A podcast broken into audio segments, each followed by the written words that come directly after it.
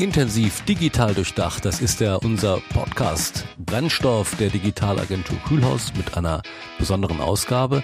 Heute hören wir den Audiomitschnitt einer Videokonferenz von Clemens Weins mit Marcel Amosse von Optimizely. Und um was es geht, erzählt euch jetzt der liebe Clemens. Viel Spaß dabei. Hallo liebe Brennstoff-Zuhörerinnen und Zuhörer, liebe Brennstoff-Zuschauer und Zuschauerinnen, denn wir sind heute wieder auf YouTube zu sehen das zweite Mal mittlerweile in unserem Studio und das soll jetzt auch eine Serie werden. Also, schaut's euch gerne an. Hier übrigens heute mal mit einem kleinen Kaminfeuer, denn die Winterzeit ist irgendwie eine kalte Zeit und es soll gemütlich sein. Heute geht's um das Thema Digitalisierung. Und wenn es um das Thema Digitalisierung geht, dann haben wir immer so ein Wort im Kopf, das eigentlich viel zu viel auf das Thema Technik lenkt und das Wesentliche so ein bisschen auslässt. Ne?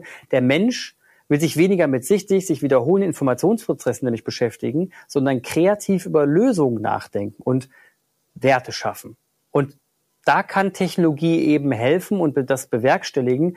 Und das soll eigentlich keine große Sache sein. Manchmal komplett unscheinbar, manchmal kommt die Digitalisierung auch so als kleiner, unscheinbarer, unsichtbarer Prozess daher. Und da will ich mal ein Beispiel nennen. Und zwar ist das Beispiel Überweisung einer ähm, Überweisung einer Rechnung und das heute per App. Es gibt ja die Banking-Apps, da kann man ja recht simpel überweisen. Wie war das früher? Ganz früher natürlich. Ich renne irgendwo hin, da schreibe irgendwas, fülle das irgendwie aus, gebe das irgendwie dem Schaltermitarbeiter und der überweist mir das dann, dauert zwei Tage, ist überwiesen. Dann das Thema erste Schritt der Digitalisierung. Man kann das Ganze online machen, ein bisschen eintippen, braucht den Schaltermitarbeiter nicht mehr und drückt selber auf ein Knöpfchen, gibt noch die ITAN-Nummer ein und so fünf Minuten später war die Überweisung dann auch, wenn man gut war, schon erledigt. Dann wurde die Security immer mehr und das ganze Thema drumherum. Das heißt, wir müssen irgendwie noch ein Gerät machen mit PIN und so weiter und so fort. Da hat es wieder zehn Minuten gedauert. Aber jetzt Bildmustererkennung. Jetzt mache ich mit der App ein Foto und zack, nach 30 Sekunden habe ich es überwiesen. Und das ist das Thema Digitalisierung eigentlich. Denn jetzt habe ich nämlich das wieder gemacht, was ich eigentlich tun wollte. Ich will digital, ich will überweisen. Das ist das, was ich, das ist, das ist das, was ich tun will. Überweisen und nicht Formulare ausfüllen. Und hinter diesem, hinter diesem Paradigmenwechsel steckt eigentlich Ende der Begriff der Digitalisierung. Und dabei ist ja Automatisierung das Zauberwort. Automatisierung, wir wollen Dinge einfach automatisieren. Überweisen, Klick, kaufen, Klick, finden, Klick, übersetzen, Klick. Ne? Das ist ja das, was wir letzten Endes wollen. Und darüber, über das Thema Digitalisierung, Automatisierung, will ich heute sprechen und zwar mit Marcel Amosse. Marcel ist Director, Head of Digital Experience, Dach bei Optimizely. Und mit ihm werde ich heute sprechen über das große Thema Digital Experience, Digitalisierung, Customer Experience, es freut mich sehr, dass er heute dabei ist. Hallo Marcel, ich grüße dich ganz herzlich. Ich grüße Clemens. Hallo, liebes Team. Schön, dass du da bist. Sag mal, stell dich doch mal kurz vor und sag den Leuten mal erstmal, wer du genau bist und woher du eigentlich kommst und warum du bei uns bei Brennstoff bist. Ja, wer bin ich genau? Also vielleicht mal vorweg, ich bin ein ziemlicher Spaßvogel. Ja, ähm, ähm, grund, grundsätzlich äh, bin ich seit äh, dreieinhalb Jahren, äh, arbeite ich bei der Firma Optimizely, ähm, komme aus dieser Episerver-Ecke. Ja, Optimizely ist eine, ähm, ein internationales globales Softwareunternehmen, ja, wir kümmern uns um äh, verschiedene Teilaspekte und äh, Aspekte der digitalen Transformation in dem Sinne. Wo komme ich her? Ich bin in, äh, ich sitze in Berlin, übrigens im Homeoffice. Mhm. Für diejenigen, die das hier über Video schauen, die werden sich vielleicht wundern, wo ich sitze, direkt unterm Dach. Ja, das ist manchmal nett, manchmal auch nicht. Wenn man sich den Kopf stößt zum Beispiel nicht. Das sind so die, die Nachteile im, im Homeoffice an der Stelle. Ja, Kühlhaus ist einer unserer, unserer Partner in der Dachregion. Ja, wir ähm, haben uns auf die Fahnen geschrieben, äh, Großartiges zu erreichen für unsere Kunden ähm, und auch entlang der gesamten Digitalisierungswertschöpfungskette an der Stelle. Großartiges zu machen für die Kunden und äh, es wäre auch eigentlich schön gewesen, wenn du heute hier gewesen wärst. Da hätten wir uns wunderbar persönlich unterhalten können. Aber Corona ist Corona und äh, daher so blöd, dass wir jetzt da eigentlich, dass wir jetzt über Screen miteinander reden müssen. Aber hilft ja auch nichts, wird trotzdem schön.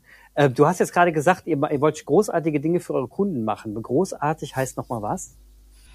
Großartig heißt äh, beispielsweise, ähm, dass Kunden die Möglichkeit haben, mittels einfacher Mittel und Wege ähm, schnell, effizient, profitabel eine geile Customer Experience für ihre Kunden wiederum dazu zu produzieren, herzustellen.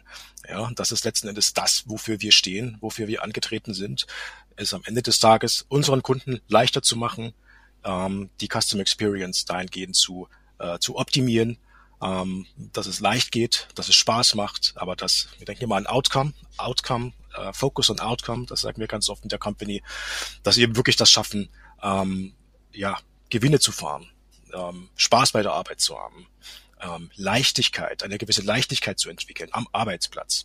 Und das ist letzten Endes das, wofür wir unsere Lösung bauen, äh, getailert haben, ähm, dass eben genau das möglich ist.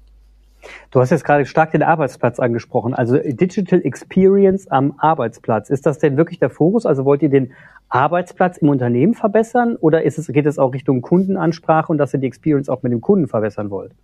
Beides, beides. Ich bin immer der, der festen Überzeugung, ähm, dass sich beides auch entsprechend ergänzt. Also, ähm, wenn wir uns mal den Kunden anschauen, ja, der Kunde möchte ähm, relevante Inhalte bekommen. Der Kunde, der möchte das war jetzt vielleicht ein bisschen laut im Hintergrund. Der Kunde, der Kunde möchte relevante Inhalte haben, möchte personalisierten Content haben. Er möchte äh, eine gute Performance erleben. Er möchte einfach das Gefühl haben, dass es im, im Buying Process oder auch in der Informationsbeschaffung, dass es um ihn geht und um sie geht.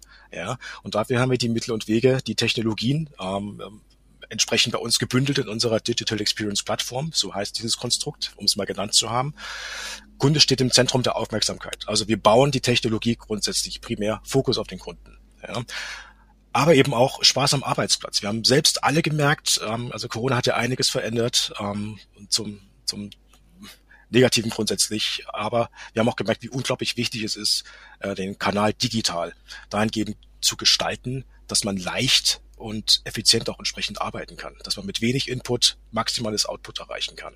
Und das ist beispielsweise unseren Kunden wichtig ähm, in den ja, der Marketingabteilung, die Business User, die Marketeers, die wollen ähm, effizient arbeiten, die wollen Maximales erreichen, die möchten global arbeiten, also alle Themen, die Internationalisierung angeht, Multi-Site, Multi-Language, Multi-Currency. Das soll für sie einfach und äh, unkompliziert letzten Endes auch funktionieren. Und äh, auch dafür ist diese Lösung gebaut. Also Kunde im Fokus, aber eben auch Mitarbeiter in den Companies im Fokus an der Stelle. Verstanden. Also ich habe jetzt viel Marketing rausgehört, also dass, dass, dass, dass ihr die Marketingabteilung optimieren wollt, in, in effizienter die Arbeit gestalten wollt. Jetzt stellen wir uns doch mal, jetzt gehen wir mal rein in die Marketingabteilung, jetzt stellen wir uns mal so einen Alltag vor. Ähm, ich denke mal, ich habe viel Austausch mit Marketingabteilungen von irgendwelchen Unternehmen was ist das denn eigentlich konkret? Also was, was, was mache ich denn jetzt da? Ich komme ich komm jetzt zu dir und sag, pass mal auf, ich, ich bin, ich bin Marketeer, irgendwie kriege ich jetzt überhaupt nicht mehr mit, was meine Zielgruppe draußen macht. Ich hätte echt mal Bock zu wissen, wie viel Prozent meiner Kunden eigentlich äh, unser Produkt äh, Socke mögen. Und da habe ich jetzt irgendwie keinen Strahl von. Und wir wissen, wir müssen immer ganz, ganz aufwendige, aufwendige ähm, Studien machen, immer aufwendige Nutzerbefragungen machen, bis wir da mal wieder Daten rauskriegen. Ist das der Punkt, wo ich mit euch reden kann und sagen kann, wie mache ich das effizienter? Durchaus. Das ist einer von vielen Punkten, äh, wo man mit uns sprechen kann, aber das ist äh, einer der wichtigsten auch tatsächlich. Wie mache ich das effizienter? Du hast selber schon gesagt, ähm, also möchte jetzt nicht das Thema äh, NPS, Net Promoter Score aufmachen, aber grundsätzlich geht es darum, so viel wie möglich über den Kunden, über den Besucher der Seite zu erfahren. Ja, habe ich eine 360 Grad Rundumsicht auf die Person, die da unterwegs ist. Ähm, und das, das lässt, das, ich meine, da gibt es Möglichkeiten dafür. Unsere Möglichkeit ist beispielsweise eine äh, sogenannte Customer Data Plattform, die integriert in die Lösung mit eingebaut ist ja, so dass man eben mhm. immer einen Blick hat, okay, was passiert hier gerade? Ja, wo kommen Leute her? Wo gehen sie hin? Wo bleiben sie mhm. hängen? Wo springen sie ab?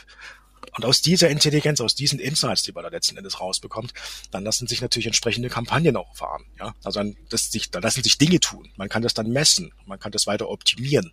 Unsere Lösung ist ein Stück weit so aufgebaut, dass wir sagen, auf der linken Seite Create, also Content, Produkte. Ein Produkt ist letzten Endes, so sehen wir das, ein Stück Content, das man kaufen kann. Ja? Also Create und Optimize.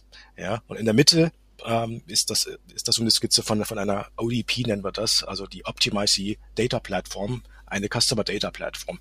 Das ist sozusagen ein ein ein ein, ein Circle, der niemals endet. Ja, also die Optimierung mhm. des, des des Contents basierend auf Daten, die man eben aus so einer Data Platform beispielsweise raus generiert, das hört niemals auf. Ja, man möchte immer besser werden auch. Okay, das heißt, ihr habt eure eigenen, euren eigenen Data Lake für Marketing, das den, den man sich anlegen kann und dann entsprechend auch Daten strukturieren kann von ähm, Lead-Generierung auf Website XY in dem, dem Kanal mit der und der Ansprache ähm, kann ich jetzt wieder ansprechen mit dem und dem Newsletter. Das, so, so stelle ich mir die Automatisierung vor. Seid ihr denn API-fähig? Also kann ich Schnittstellen an euch anschließen? Seid ihr in der Lage, dass ich andere Datentöpfe andocken kann an Optimizely? Ja, selbstverständlich, selbstverständlich. Optimizely ist eine sehr offene, hat eine sehr offene Architektur ähm, und lässt sich grundsätzlich fühlt sich besonders wohl in einer Microsoft-Umgebung. Ja, es ist eine .NET-Plattform, übrigens die derzeit mhm. einzige .NET 5-Plattform, die irgendwo auch im Gartner auftaucht. Also wir sind da Leader, ähm, auch im Forester sind wir da als Leader aufgelistet. Ähm, wie gesagt, offene Plattform, ähm, Trittsysteme, ja, auch wenn es eben beispielsweise ein Newsletter-Tool ist, wenn es eben nicht unseres ist, das lässt sich da entsprechend andocken. Ja, ähm, ja Punkt. Okay, das heißt, ihr kennt, ihr kennt ja auch, du kennst ja wahrscheinlich die Microsoft Power Plattform. Das heißt, ich bin auch in der Lage, recht schnell bei euch ähm, über eine Power Canvas App zum Beispiel Daten in Optimizely abzufragen? Das ist durchaus möglich. Muss man sich natürlich im Einzelfall genau anschauen, wie das, wie das geplant ist, was man da konkret vorhat und was das Ziel auch ist. Und dann mhm. lässt sich das mit, mit äh, spezialisierten Partnern, wie ihr das seid, entsprechend implementieren. Können wir bei helfen, selbstverständlich. Aber wir wollten heute eigentlich nicht nur über Optimizely sprechen. Optimizely wichtig, ein wichtiges Tool am Markt. Alles, was im oberen Gartenquadranten unterwegs ist, gebührt es, erwähnt zu werden. Und dass wir Partner sind von Optimizely hat seinen Grund, denn wir suchen uns eigentlich immer die, die Partner aus, die da wirklich ganz oben rumschwirren und, und wissen Impact haben auf Data-Driven nennen wir es mal ganz knackig, Data-Driven. Und jetzt gehen wir aber mal, zoomen wir nochmal von der Abteilung raus. Also ich habe jetzt verstanden, ich kann mir recht schnell meine Daten zusammensuchen, kann mir Dashboards erstellen, sehr schnell was über meine Zielgruppe herausfinden und ähm, muss jetzt nicht 5000 Datentöpfe gleichzeitig anfassen, neue Excel-Tabellen füllen etc. pp., sondern das passiert automatisiert, schnittstellenbezogen über verschiedene Umsysteme vom Offline-Handel bis in den Online-Handel. Das, das klingt ja schon mal alles extrem spannend. Jetzt frage ich mich aber, warum brauche ich denn das? Also sagen wir mal, ich bin Unternehmen, Mittel, Mittelstand, Industrie, bin eigentlich ganz gut unterwegs, mache fette Margen, jedes Jahr Gewinn, ne? Und äh, stelle mir jetzt die Frage, naja, was, was, was bringt mir denn das jetzt für einen genauen Vorteil? Meine Zielgruppen kenne ich seit 50 Jahren, ne? da ändert sich jetzt auch nicht mehr viel. B2B bin ich eigentlich sa sauber aufgestellt, meine Händler unten drumherum sind sauber, die mögen mich alle, Verträge sitzen, ne? juristisch alles safe. Warum genau brauche ich Optimizely? Ja, also grundsätzlich, ich fand es gut, was du gesagt hast. Äh, die, die Excel-Schlachten dieser Welt, ich glaube, die mussten wir alle irgendwann mal kämpfen. Und ich glaube, da haben wir alle irgendwie auch Lust, da mal drüber hinwegzukommen. Das ist eine Möglichkeit. Also ein Punkt übrigens. Weg von, von, von geclusterten Silos, von, von geclusterten Informationsquellen und so weiter und so fort. Hin zu einer Lösung, die dabei hilft, verschiedene, verschiedene äh, ähm, Teilbereiche ähm, von, von Unternehmen entsprechend technologisch äh, abzudecken. Ähm, ich glaube, als Unternehmer muss man sich fragen, auch wenn es gut läuft, wie lange noch? Ja.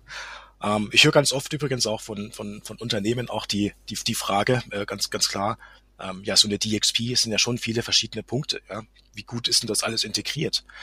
Da äh, frage ich ganz gerne mal so ein bisschen provozierend auch nach, wie gut ist denn die Firma integriert? Spricht Sales mit Marketing? Ja? Mhm. Ähm, spricht der Einkauf mit Sales? Haben die miteinander viel zu tun? Hätten die vielleicht Interesse? Ähm, mal an einer Lösung zu arbeiten, die dabei hilft, ähm, allen das Leben ein bisschen leichter zu machen, miteinander zu kooperieren, zu arbeiten, zu interagieren. Ja, das ist letzten Endes ein, ein Bereich auch einer DXP, die das eben, die eben sagt, okay, lasst uns die Silos aufbrechen, aber nicht nur die technologischen Silos, sondern eben auch die Silos in den Köpfen der Menschen. Ja, mhm. ich sage aber, DXP ist auch ein Stück weit, also die Digital Experience Plattform ist auch ein Stück weit ein, ein, da lehne ich mich gerne mal ein bisschen weiter aus dem Fenster, ein, ein Mindset. Ja, möchte ich optimieren, möchte ich besser werden oder ist eigentlich alles so okay, wie es ist? Und ich mache einfach so weiter wie die letzten 20 Jahre auch. Und genau diese Frage kann man natürlich auch Unternehmern stellen, die sagen, okay, läuft doch gut, wobei könnt ihr mir dann bitte schön da noch helfen? Ähm, und da springe ich auch rein, sag, Data is the new oil. Ja, was früher der, der Goldbarren war, gut, der ist immer noch viel wert, sind aber jetzt die Daten. Ja, ähm, ganz viele Unternehmen arbeiten sehr viel mit unstrukturierten Daten, also wo wirklich Big Data auch niemals zu Smart Data wird. Das wird sich irgendwann rächen. Ja. Ähm, und äh, ich glaube, Corona hat uns gesagt, wie wichtig es tatsächlich ist, dass man diesen, diesen, diesen Kanal online, ja, dass man den auch äh, dahingehend ernst nimmt und äh, eben auch entsprechend viel, möglichst viel mit den Daten macht, die einem zur Verfügung stehen. Weil damit lässt sich tatsächlich noch sehr, sehr viel mehr optimieren. Das heißt, wenn es gut läuft, heißt es doch lange nicht, dass es nicht noch sehr viel besser laufen kann. Und gerade Unternehmer wollen doch eigentlich immer, dass es noch besser läuft, als es eigentlich schon ist. Da ist, glaube ich, niemand wirklich zufrieden. Ja, zufrieden. Ja, das stimmt schon. Ähm, also ich habe jetzt rausgehört, Mindset. Also das mit dem Mindset, da, da will ich, da will ich jetzt mit dir darüber diskutieren. Das finde ich interessant. Also wir müssen ja eigentlich sagen, als Unternehmer, wenn ich Unternehmer bin und ein eigenes Unternehmen habe, das jetzt oder CEO von einem großen Unternehmen bin und das äh, und merke, da ist jetzt ein gewisser Druck, dass ich bestimmte Dinge einfach verändern muss, weil sich um mich herum Treiber verändern.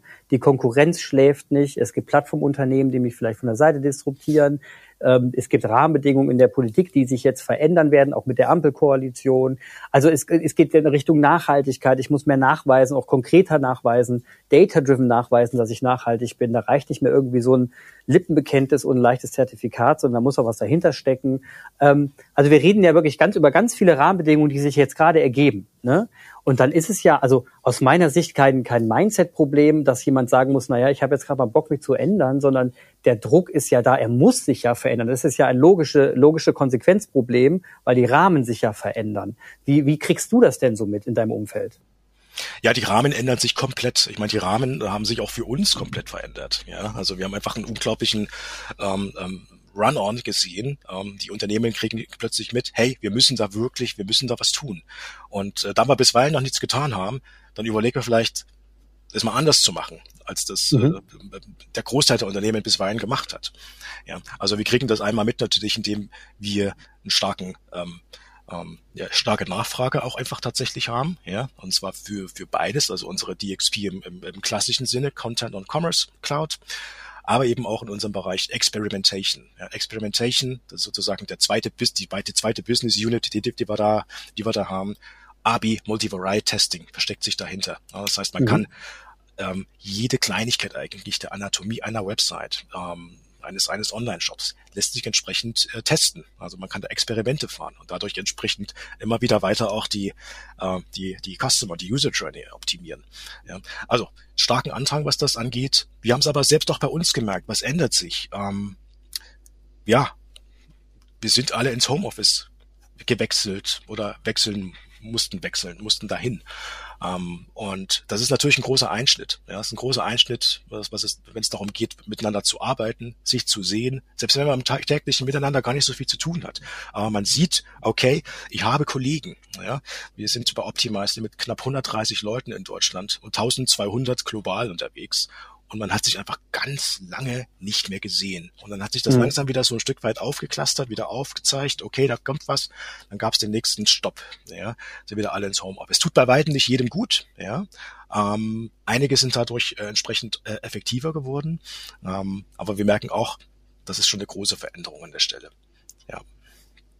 Ist es, ja, es ist eine große Veränderung, aber es auch, dass das auf jeden Fall, man hat ja auch gemerkt, dass es so einen gewissen Investitionsstau gab und ja. während der Pandemie dieser so ein bisschen aufge, die Staudämme so ein bisschen gebrochen sind, auch weil man einfach gemerkt hat, ach du liebes bisschen, ne, jetzt müssen wir echt mal Gas geben. Aber es sagen auch manche andere, die sagen, wäre die Pandemie zwei Jahre früher gewesen, hätten wir ein Riesenproblem gehabt, weil wir digital noch gar nicht so weit gewesen wären.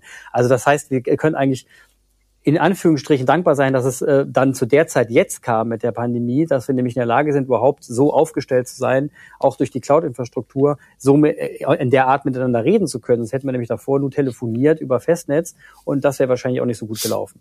Ähm, jetzt habe ich jetzt habe ich festgestellt, also Optimizely ist ja eine im Internet verfügbare Lösung. Ihr seid ja keine Intranet-Lösung, sondern eine Internet-Lösung, eine SaaS-Lösung, die ich quasi im Internet zur Verfügung stelle. Ihr, ihr sammelt die Daten vom von vorne, von der Front, vom Internet aus, das habe ich verstanden, auch über Kampagnen, über Cookies, über diverse andere Dinge, die er da setzt, um im letzten Endes ähm, Aussagen treffen zu können. AB-Testing macht ihr gleichzeitig, um dann Designs eventuell im Frontend anzupassen, um die Journey zu automatisieren, tralala. Ne? Das, das ist wunderbar. Jetzt frage ich mich gleichzeitig, weil das ja nicht immer, weil das ja Hand in Hand gehen muss, wie kommt ihr denn an die Intranet-Daten ran? Also wie leicht ist es für euch, wenn ihr zu so einem Mittelständler geht, der ja noch jetzt, was das betrifft, nicht immer auf neuesten Stand ist, sondern auch mal einen Kobold in der Ecke hat oder sonst was da rumstehen hat? Wie geht ihr denn mit solchen, äh, wie geht ihr denn damit um? Wie kommt ihr denn dann an die Daten ran oder wie, wie berät ihr denn eure Unternehmen, dass sie, dass, dass sie dann trotzdem mit euch arbeiten können, obwohl man da Schwierigkeiten hat, an die Daten ranzukommen?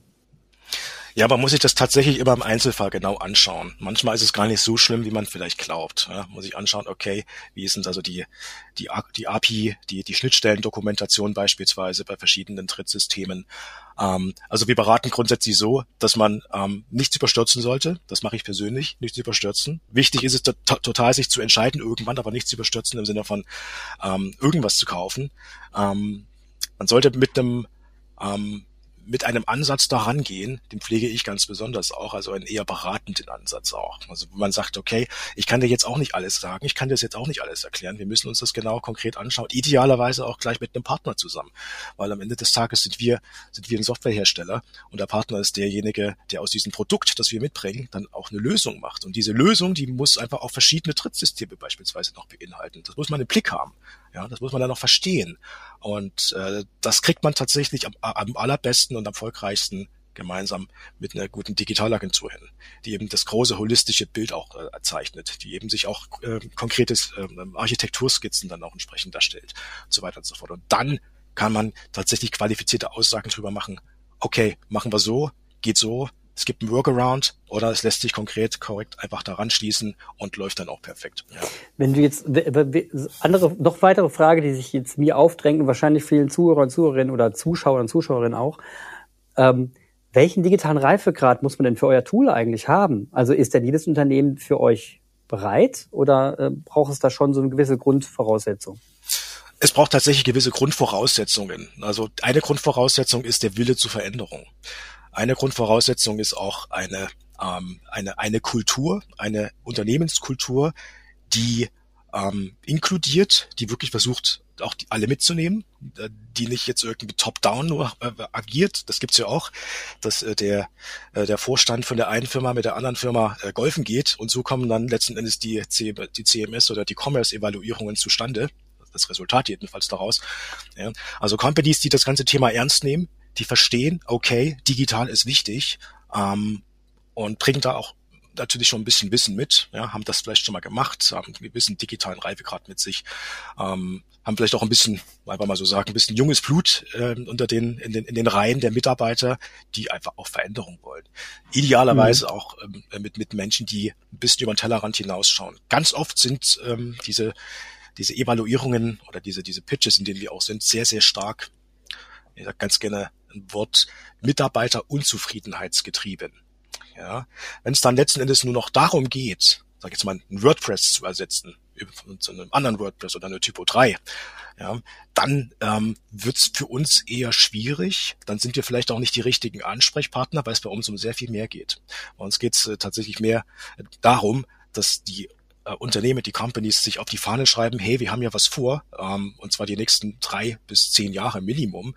Und dafür brauchen wir eine Lösung, die sich weiterentwickelt. Dafür brauchen wir eine Lösung, die auch äh, den entsprechenden Support dahinter hat, ähm, die das Backing hat und ein Team, das mir auch zur Seite steht und mir dabei hilft, weil ich kann auch nicht immer alles selber wissen, der die die Lösung auch entsprechend erfolgreich ähm, ähm, in Szene zu setzen. Also digitale Reifegrad, ähm, das sollte schon ein Stück weit da sein, ähm, aber viel wichtiger wie gesagt, ist die Kultur, ist der Wille zur Veränderung. Also Kultur und Wille zur Veränderung, ja, natürlich. Das, äh, um, das, das, das nehme ich dir ab. Das ist auf jeden Fall wichtig, definitiv. Und dann im Prinzip auch eine gewisse Strategie. Also ich meine, man muss ja am Ende sagen, naja, ähm, die Leute, die zu euch kommen, also so schätze ich es mal ein. Du hast jetzt gerade eben die Golf, Golf spielenden CEOs und äh, in, kurz mal erwähnt. Also ich will jetzt nicht tiefer einbohren, wie das im Markt läuft. Aber ist das denn so bei, also ich muss es doch, ist es denn bei Produktherstellern so, dass du mitbekommst, dass vieles über, über Golfgespräche in, in, erledigt wird. Also da hast du manchmal das Gefühl, du kommst so in, in zweiter Reihe erst an, weil auf der anderen Ebene eben einfach entschieden wurde, egal ob qualifiziert oder nicht, egal ob das sinnvoll ist fürs Unternehmen oder nicht, einfach für eine Lösung entschieden wird, die dann mal kurz über ein ganzes Unternehmen gestülpt wird und Millionenbeträge weg sind. Kriegst du das mit? Ist das so? Ja, das ist, das ist tatsächlich nach wie vor, es wird weniger, ja, es wird tatsächlich mhm. weniger, aber das ist nach wie vor ähm, oftmals tatsächlich so. Ja. Also, Dann brauchst du mehr CEO-Kontakte. Und ich muss Golf spielen lernen, ja, das kann und ich, ich muss Golf nicht. spielen lernen, ganz wichtig, also da wird das ja nichts. Aber ansonsten gehen wir mal kurz mehr, mehr zur Digitalstrategie. Also wenn ich ein Unternehmen bin und Digitalstrategie aufsetze, ist ja ein, einer der wesentlichen Punkte, dass ich mir darüber klar werden muss, muss, also konnten, ich muss mal einfach analysieren, was für Datentöpfe habe ich im Unternehmen, wo liegen die überhaupt Und wie kriege ich es jetzt hin, dass diese Datentöpfe miteinander auch in, in einer horizontalen Ebene miteinander verbunden werden, dass ich Middleware vielleicht baue. Am Ende natürlich, am besten wäre es, ich habe hab keine Middleware, sondern einen großen Data Lake, in dem alles dann reinfließt. Also das ist ja erstmal die, die Kernaufgabe eines jeden Unternehmens, das ja schon wahnsinnig viel Zeit frisst. Und Thema Kultur, und ich, da frage ich, da kommt, kommt gleich die konkrete Frage, Thema Kultur, wenn die man quasi dann die Datentöpfe, die jetzt für verschiedene Abteilungen sprechen, logischerweise, wenn ich die konsolidiere, zusammenführen muss, muss ich ja Abteilungsleiter in eine Runde bringen und zusammenführen und denen klar machen, Leute, das sind nicht eure Daten, das sind unsere Daten und ihr sitzt nicht auf den Datentöpfen drauf, sondern das ist unsere Unternehmensdaten. Mhm. Gerät ihr da manchmal zwischen die Fronten?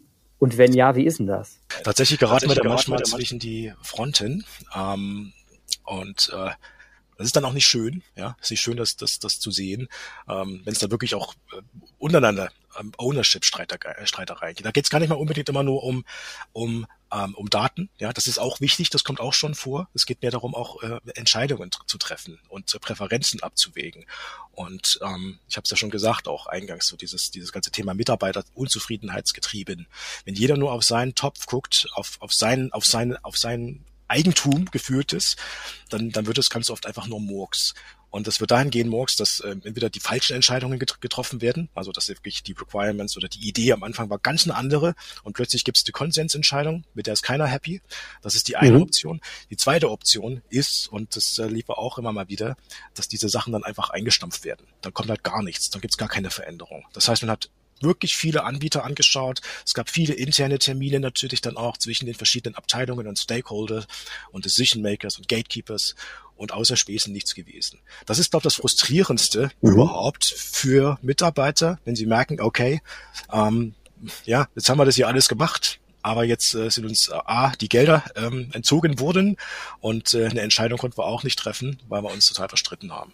Ja, also das kann ich total verstehen, aber dann kommt wieder der Punkt mit dem Top-Down. Also ich bin ja auch der festen Überzeugung, dass wenn eine Digitalstrategie Top-Down entschieden werden muss und durchgezogen werden muss, dass das quasi von, von der Unternehmensführung kommen muss. Also ich, ich bin auch kein großer Freund vom CDO, Chief Digital, Digital Officer, weil ich äh, das für mich so skurril klingt, wie das wäre, als bräuchten wir einen Chief Stromofficer, der sich dafür sorgen muss, dass wir das Stromnetz auch ordentlich äh, überall haben, in allen Abteilungen gleich verlegt und der Strom auch gleich, gleichmäßig fließt und nicht in der einen Abteilung mehr als in der anderen. Also das wäre, das ist ungefähr für mich der Analog zum Chief Digital Officer. Also für mich ist digital ein Thema des Vorstandes und fertig und da ist jemand dafür verantwortlich oder der ganze Vorstand und dann soll das auch äh, top-down in Strategie gegossen werden. Und dann ist natürlich die erste Strategie, die einer der ersten Punkte, die dann geklärt werden müssen, ja, wie schaffen wir es jetzt, einen Datentop zu konsolidieren? Und ähm, wie siehst du das denn mit dem mit den Strukturen, wenn dieses, wenn du gerade dieses faule Kompromisse-Thema ansprichst? Ist das meistens ein Führungsproblem in der Firma oder hat das mehr damit zu tun, dass die Leute, dass das irgendwie 20 Personen so krass auf den Tisch kloppen und sich so dermaßen anfeinden, dass ein Unternehmen sagt, bevor wir jetzt die ganzen Abteilungen sprengen, hören wir lieber damit auf? Ähm, es, ja, sowohl als auch. Ich glaube, was, was jedes äh, Pitch-Team oder Evaluierungsteam braucht, und das ist, glaube ich, eins der Grundvoraussetzungen, bevor wir überhaupt loslegen mit dem Ganzen, ist ein ähm, ELT-Backing, also Executive Leadership, Sponsorship. Jemand von ganz oben muss das Ganze unterstützen. Der muss auch die Macht haben, durchgreifen zu können, falls es mal stehen bleibt. Ähm, der muss den Leuten den Wind geben, die Macht geben, die Möglichkeit geben. Also sagen wir jetzt mal den Projektleiter beispielsweise, dass dann auch Entscheidungen getroffen werden können und werden, auch wenn es unpopulär bei der einen oder anderen Stelle ist. Aber das entschieden wird, dass etwas getan wird. Weil ähm, das Schlimmste, was passieren kann, wie gesagt, ist keine Entscheidung zu treffen.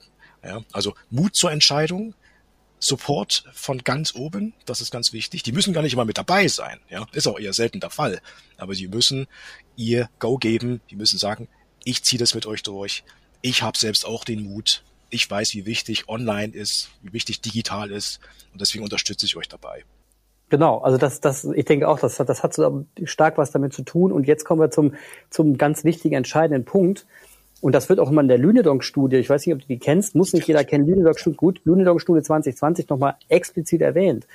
Ähm, Unternehmen, die jetzt in dem Bereich, und da wird die Automobilbranche ja ganz vorne genannt, die in dem Bereich der Digitalisierung und auch in dem Bereich der Customer Experience Nachholbedarf haben, sind darauf angewiesen, dass sie ein Konglomerat an externen Firmen, Beratern an, haben und dass sie eine Steuerungskompetenz entwickeln, um diese externen Firmen zu steuern. Und dann heißt es nicht nur, ich brauche eine Agentur, die alles steuert, sondern letzten Endes brauche ich den den, ein Expertenkonglomerat. Also ich brauche ja die Leute, die wirklich Ahnung darin haben, Technologie hochzuziehen, IoT-Erfahrung haben, und ich auch die, die Cloud-Erfahrung haben, die die ganze Services verstehen.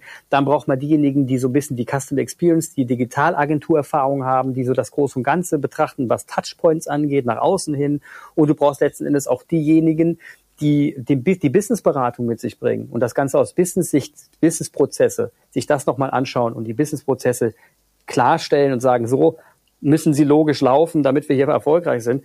Und all das zusammen ergibt erst ein Gesamtgewicht an, an, an Expertentum, das ich brauche, um meine, um meine eigene ähm, Transformation, wenn man sie so nennen will, voranzutreiben. Und ich fand das ganz entscheidend. Also das, das Thema Steuerungskompetenz innerhalb eines Unternehmens, um sich Experten heranzuholen, die dann eben diese, die Dinge erfüllen, die ich im Unternehmen gar nicht leisten kann.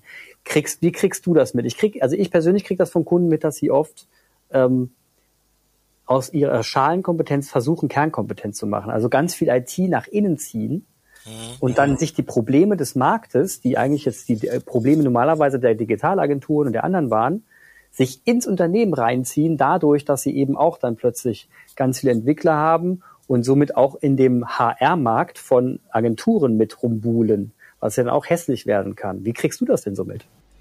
Ich krieg das so oder so, also äh, verschiedenartig mit. Tatsächlich krieg ich das auch mit, dass es, ähm, also ich nehme mal ein ganz konkretes Beispiel, ohne jetzt aber den Namen zu nennen, das, das, das, das tue ich nicht. Ähm, Unternehmen, das sich für, für Experimentation, für das AB-Testing ist ein mächtiges Tool übrigens, das wir da haben. Das kommt aus Amerika, ist damals groß geworden durch zwei erfolgreiche Obama-Kampagnen, ähm, wobei der Markt wirklich verschiedene Menschen verschiedenartig ansprechen musste. Dafür hat, hat sich das wirklich auch entsprechend äh, ähm, entwickelt an der Stelle. Das ist eine Company, ein Unternehmen, das ähm, eben jetzt lange Jahre auch evaluiert, sich angeschaut hat und wirklich viele Meetings dann entsprechend veranstaltet hat, aber auch mit, also mit Anbietern intern und so weiter und so fort. Da kam jetzt die fixe Idee auf, hey, lass uns doch selbst mal so ein Tool bauen. Ja, Mhm. Ja, also so ein Tool. Du hörst schon, wie klein ja. das dann klingt, ja, wie auch ja. ein Stück weit ein bisschen abwertend das auch entsprechend klingt. Ähm, aber ich glaube, das geht in die gleiche Richtung. Also dass Unternehmen den Wunsch oder die Fantasie haben, äh, sich intern Kapazitäten aufzubauen, vielleicht eine interne Digitalagentur oder eine interne Tool Building Unit. Mhm. Und ich sag dir eins, das kann nur nach hinten losgehen. Weil, Glaube ich auch. Ja. Weil das Learning, die Learnings, die ihr als Agentur in diesen vielen, vielen Jahren hattet, bekamt, äh, bekommen habt, äh, das, das gleiche gilt auch für uns. Die vielen Learnings und, und Downs und Ups, die wir in den vielen Jahren hatten, die Lösung hat sich immer wieder weiter verbessert. Und bei euch, ihr habt euch immer wieder weiter verbessert, sodass ihr da seid, wo ihr heute seid, aus einem gewissen mhm. Grund. Das müssen die erstmal alles noch nachmachen. Ja? Die ja. müssen erst alle nochmal auf den Bauch fallen und äh, dann sehen, dass sie davon auf den Bauch fallen. Das gilt für äh, das Thema Agentur, die interne Agentur, äh, ja. genauso wie, ähm, ja, lass uns mal 100 Entwickler einstellen und dann bauen wir uns einfach selbst was. Also ähm, ich halte davon nichts. Ja? Ähm, ich glaube, das ist zu kurz gedacht. Das ist ein fixer Gedanke, den man auch ganz schnell wieder verwerfen sollte. Ja, witzigerweise ist aber irgendwie wird es in vielen, vielen Unternehmen jetzt im Mainstream, dass man, dass man diesen Reflex hat. Das kann ich verstehen, wenn man, wenn man Mittelständler war ne, und eigentlich alles selber gebaut hat. Ne? Also keine Ahnung, man stellt Schrauben her oder ein bestimmtes Gerät her und man hat sich man hat wirklich geschafft, dass man, dass man die, die Ingenieure in-house hat, dass man versucht, auch ganz viele Prozesse in-house abzubilden, dass man da eine Lagerhallen hat und etc. pp. Und alles hat man intern gemacht. Und plötzlich kommt da so Digitalgedöns umher und man denkt, man denkt einfach so, naja, gut, okay, komm, das ziehen wir jetzt auch noch ins Haus rein und stülpen das einfach drüber. Und dann wirklich verkennt, dass man hier eine komplett andere Skillset, eine komplett andere Richtung in sein Haus hineinholt und somit eigentlich seine Kernkompetenz, die vorher 100% klar war, in der Relation verlässt und Schalenkompetenz immer oder beziehungsweise noch nicht mal Schalenkompetenz, sondern wirklich ganz weit weg, reinzieht ins, immer mehr reinzieht ins Unternehmen und sich dann Schmerzen und, und auch Kulturprobleme damit einherholt. Oft gesehen und jedes Mal stelle ich fest, ich erkenne ein Muster mittlerweile, jedes Mal ähnliche Probleme jedes Mal die gleichen Probleme, auch mit dem Vorankommen der Projekte, mit den Schmerzen, die man hat. Und da finde ich, in der Lünendonk-Studie wird das schon recht deutlich, dass man, dass da nochmal abgekapselt erklärt wird, passt auf, Leute, ihr braucht Kompetenzen im Haus, keine Frage. Definitiv. Ihr braucht eure Product Owner. Ihr müsst dann wirklich klarstellen, dass ihr in, in-house Leute habt, die steuerungsfähig sind und den, das verstehen. Aber dann skalieren nach außen hin, das entsprechend so zu tun. Und da, das fällt mir, da fällt mir einfach auf, da finde ich, ist gerade so eine, ein Trend, immer noch ein Trend, der noch nicht aufgehört hat in, in, im Bereich groß Buzzword Digitalisierung oder digitaler Transformation. Ich glaube, eine Sache, an der ihr arbeiten könnt und auch ihr, wir arbeiten ähm, können oder müssen eigentlich grundsätzlich, ist das Thema, wir müssen, wir müssen den Unternehmen, wir müssen den Menschen im Unternehmen klar machen, was es bedeutet, was, was wir da eigentlich tun. Also ganz oft ist es beispielsweise so, die verstehen die Preise nicht. Ja, dadurch kommt mhm. es ja letzten Endes zustande, sagen, oh, das ist ja, aber genau, ganz schön teuer. Ja, ja, das ist aber ganz schön hohe Tagessätze. Das ist aber eine hohe Subscription Fee. Die verstehen ganz oft die Preise nicht. Die verstehen nicht, dass da, dass dahinter sicherheitsrelevante Investitionen eine Rolle spielt. Die verstehen auch nicht, dass da Audits dahinter stehen, dass Zertifizierungen dahinter stehen, dass Leute Geld kosten, dass Know-how Geld kostet, dass eben auch Sicherheit, Expertise, das ist alles unfassbar teuer, führt aber am Ende des Tages dazu, dass es A, in eurem Fall einen geilen Service gibt, ja, weil man eben investiert, weil man auch weiß, worin man investiert und dass man B ein Produkt hat, das äh, das erfüllt, was man doch eigentlich möchte. Weil, ja, mhm. wieder zurück zum ursprünglichen Thema. Am Ende des Tages geht's um den Kunden. Ja, da geht's ja. nicht um den CTO, da geht's auch nicht um die IT- oder Marketingabteilung im Expliziten. Da geht's darum, dass wir ähm, etwas schaffen, gemeinsam schaffen, das den Kunden ins Zentrum der, der digitalen Aufmerksamkeit steht. Und dann profitieren alle davon. Ja? Und ich bin der festen Überzeugung übrigens, das ist vielleicht auch nochmal ein kleiner Punkt an der Stelle, dass die Brand Awareness, also das, das, das Gesicht einer Marke ist eins zu eins ähm, darauf zurückzuführen oder zurückführbar, wie man sich auch digital entsprechend aufstellt. Ja? Ich kenne das von mir selbst, wenn ein Online-Auftritt, wenn der so Medium ist, dann verbinde ich das ganz klar auch mit der Marke. Denke ich, okay, haben sie nicht verstanden, mhm. wollen sie nicht, ist nicht wichtig. Ja, ähm, und äh, das ist, äh, da geht es glaube sehr vielen Menschen so. Und darauf müssen Unternehmen entsprechend reagieren. Also der Kunde steht im Aufmerksamkeit, äh, im Zentrum der Aufmerksamkeit und um das, um wirklich eine, eine, eine, eine Weltklasse Customer Experience zu schaffen, weil ähm, der New Normal, sage ich jetzt mal, lässt keine mittelmäßige Customer Experience mehr zu. Ja, das wird sich ändern. Ähm, mhm. Um das zu schaffen, brauchst du eine gute Lösung, du brauchst einen guten Partner, brauchst aber auch, auch der Nasenfaktor muss entsprechend stimmen. Der ist übrigens sehr gut bei euch. Immerhin. Ja, Dankeschön. Jetzt, also ich, sehe es wie du und äh, Expertise hat seinen Grund und man sollte auch hier wirklich darauf achten und penibel darauf achten, dass man sich die Experten ins Haus holt und äh, davon einfach äh, klar unterscheidet zwischen seiner eigenen Kernkompetenz und der Scheinkompetenz. Und wenn ich ein Unternehmen bin, das etwas herstellt, bin ich ein Hersteller und das ist auch wunderbar so und alles andere kann ich mir dazu nehmen. Genauso umgekehrt wäre es irgendwie nicht so schlau, wenn jetzt die Kühlhaus AG in die, in die Industrie gehen würde und beginnen würde, irgendwas herzustellen. Kann man machen, muss man aber nicht. Ich würde gerne zum Schluss noch ein paar Fragen zu Optimizely stellen. Also Optimizely wurde gekauft von Episerver, richtig? 2019 Korrekt. oder 2020?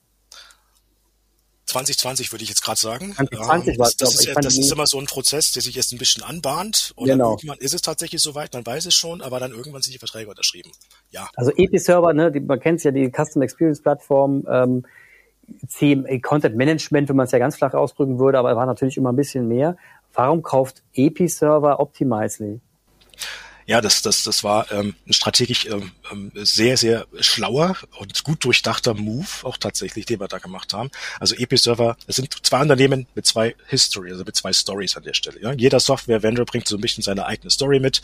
Episerver aus dem fernen Schweden, ja, Skandinavien mhm. ähm, und Optimize eben aus Amerika. Episerver ist groß geworden durch das Thema Content und Commerce. Ja, also äh, diese beiden Kernelemente, Kernexpertisen sozusagen auch ausgezeichnet. Wir haben jetzt, glaube acht verschiedene äh, ähm, Leadership oder oder oder äh, acht verschiedenen Quadranten als als Leader in diesem Jahr ausgezeichnet.